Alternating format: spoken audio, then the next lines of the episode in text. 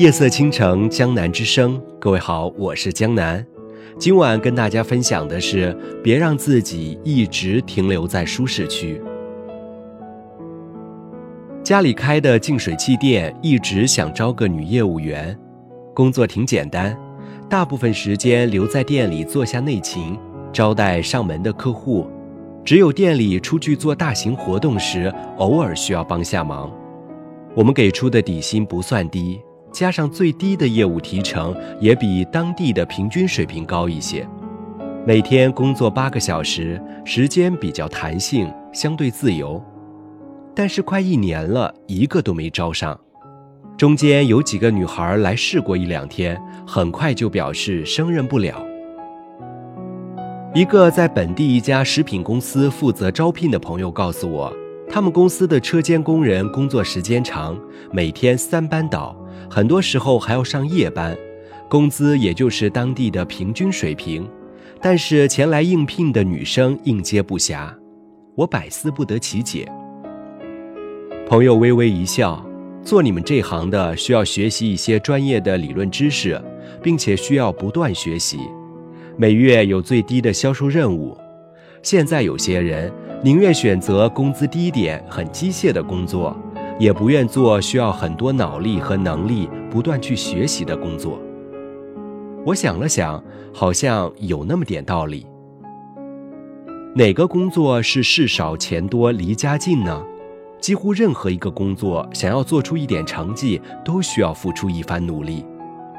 你说老师们清闲，那是因为你没有看到他们早读晚自习的辛苦；你说老板们有钱潇洒。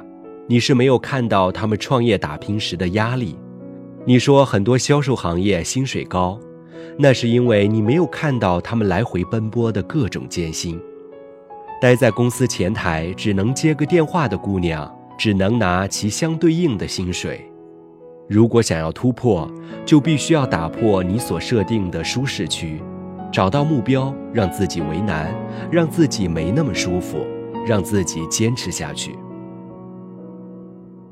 同学 L 和 M 读书时都是胖子，一米八几的个子，两百斤左右的体重，被誉为班里的左右两大护法。临毕业时看到了 L 的新的 QQ 签名，打破舒适的状态，要么瘦，要么死。大家为此还起哄，打赌他肯定像之前的无数次一样，在减肥的道路上当一个逃兵。毕业后的第三年，我们几个留在本省的同学有个小聚会。那天因为堵车，我到聚会地点的时间有点晚。刚推门进去，好友格子将一个高高瘦瘦的帅哥推到了我的面前。我仔细端详一番，哇哦，是那个左护法 L。目测现在的他最多也就一百四十斤左右。以前圆圆的胖脸，现在变得线条清晰，轮廓分明。那天的他自带光环，俨然是聚会的核心人物。酒过三巡之后，他说出了自己坚持减肥健身的动力。打破舒适度是件很难的事情，当初的他担心自己会半途而废，就直接应聘去了健身房工作，做年卡推销员。他每天跟着那些健身教练们一起练，拒绝数不清的美食诱惑，流了数不清的汗水，终于在两年后迎来了自己的完美逆袭。但舒适区也就那么一回事，以前觉得离开那些琳琅满目的美食会死，结果依然活得很健康；以前信奉能坐着绝对不站着，能躺着绝对不坐着，结果现在依然过得很痛快。身体的适应能力远比自己想象的要强得多。L 那天说的话我深有体会，健身是条不舒适的路，相比风雨无阻去健身房报道，待在家里随心所欲，该吃吃，该喝喝，容易得多。但当舒适成为一种习惯，再打破习惯，推倒重来会更加困难。不如试着不让身体处于舒适的状态。也许你会发现，离开舒适区没有你想象的那么难。人类本身就是一种趋利避害的生物，经常听说懒癌晚期、拖延症等名词，说白了就是懒和拖延可以让我们身心愉悦。我们暂时不想打破目前的境况，就像一个衣食无忧的富家女突然被要求周末去勤工俭学，像一个天天窝在宿舍打游戏的宅男被要求不分昼夜的去学习考试。还像一个天天必须按时上下班的人，被要求连轴加班很多天。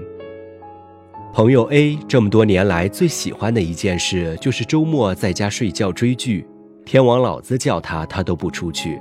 但是当他换了喜欢的记者工作后，周末不是在采访的路上，就是在没日没夜的写稿子。每次见他，还总是一副打了鸡血的样子。我问他原因，他说：“走出固定的模式，战胜自己的感觉真的是精彩绝伦。”他发现自己好像没有自己想的那么弱，能力那么差。长久舒适的生活，让本该朝气蓬勃的他，逐渐在温水煮青蛙式的生活方式里迷失了自己。所以，你还准备待在你设定的舒适区里岿然不动吗？也许当你下决心走出舒适区，去做你早想做却迟迟没做的事情，未来的那个你，会感谢今天的自己。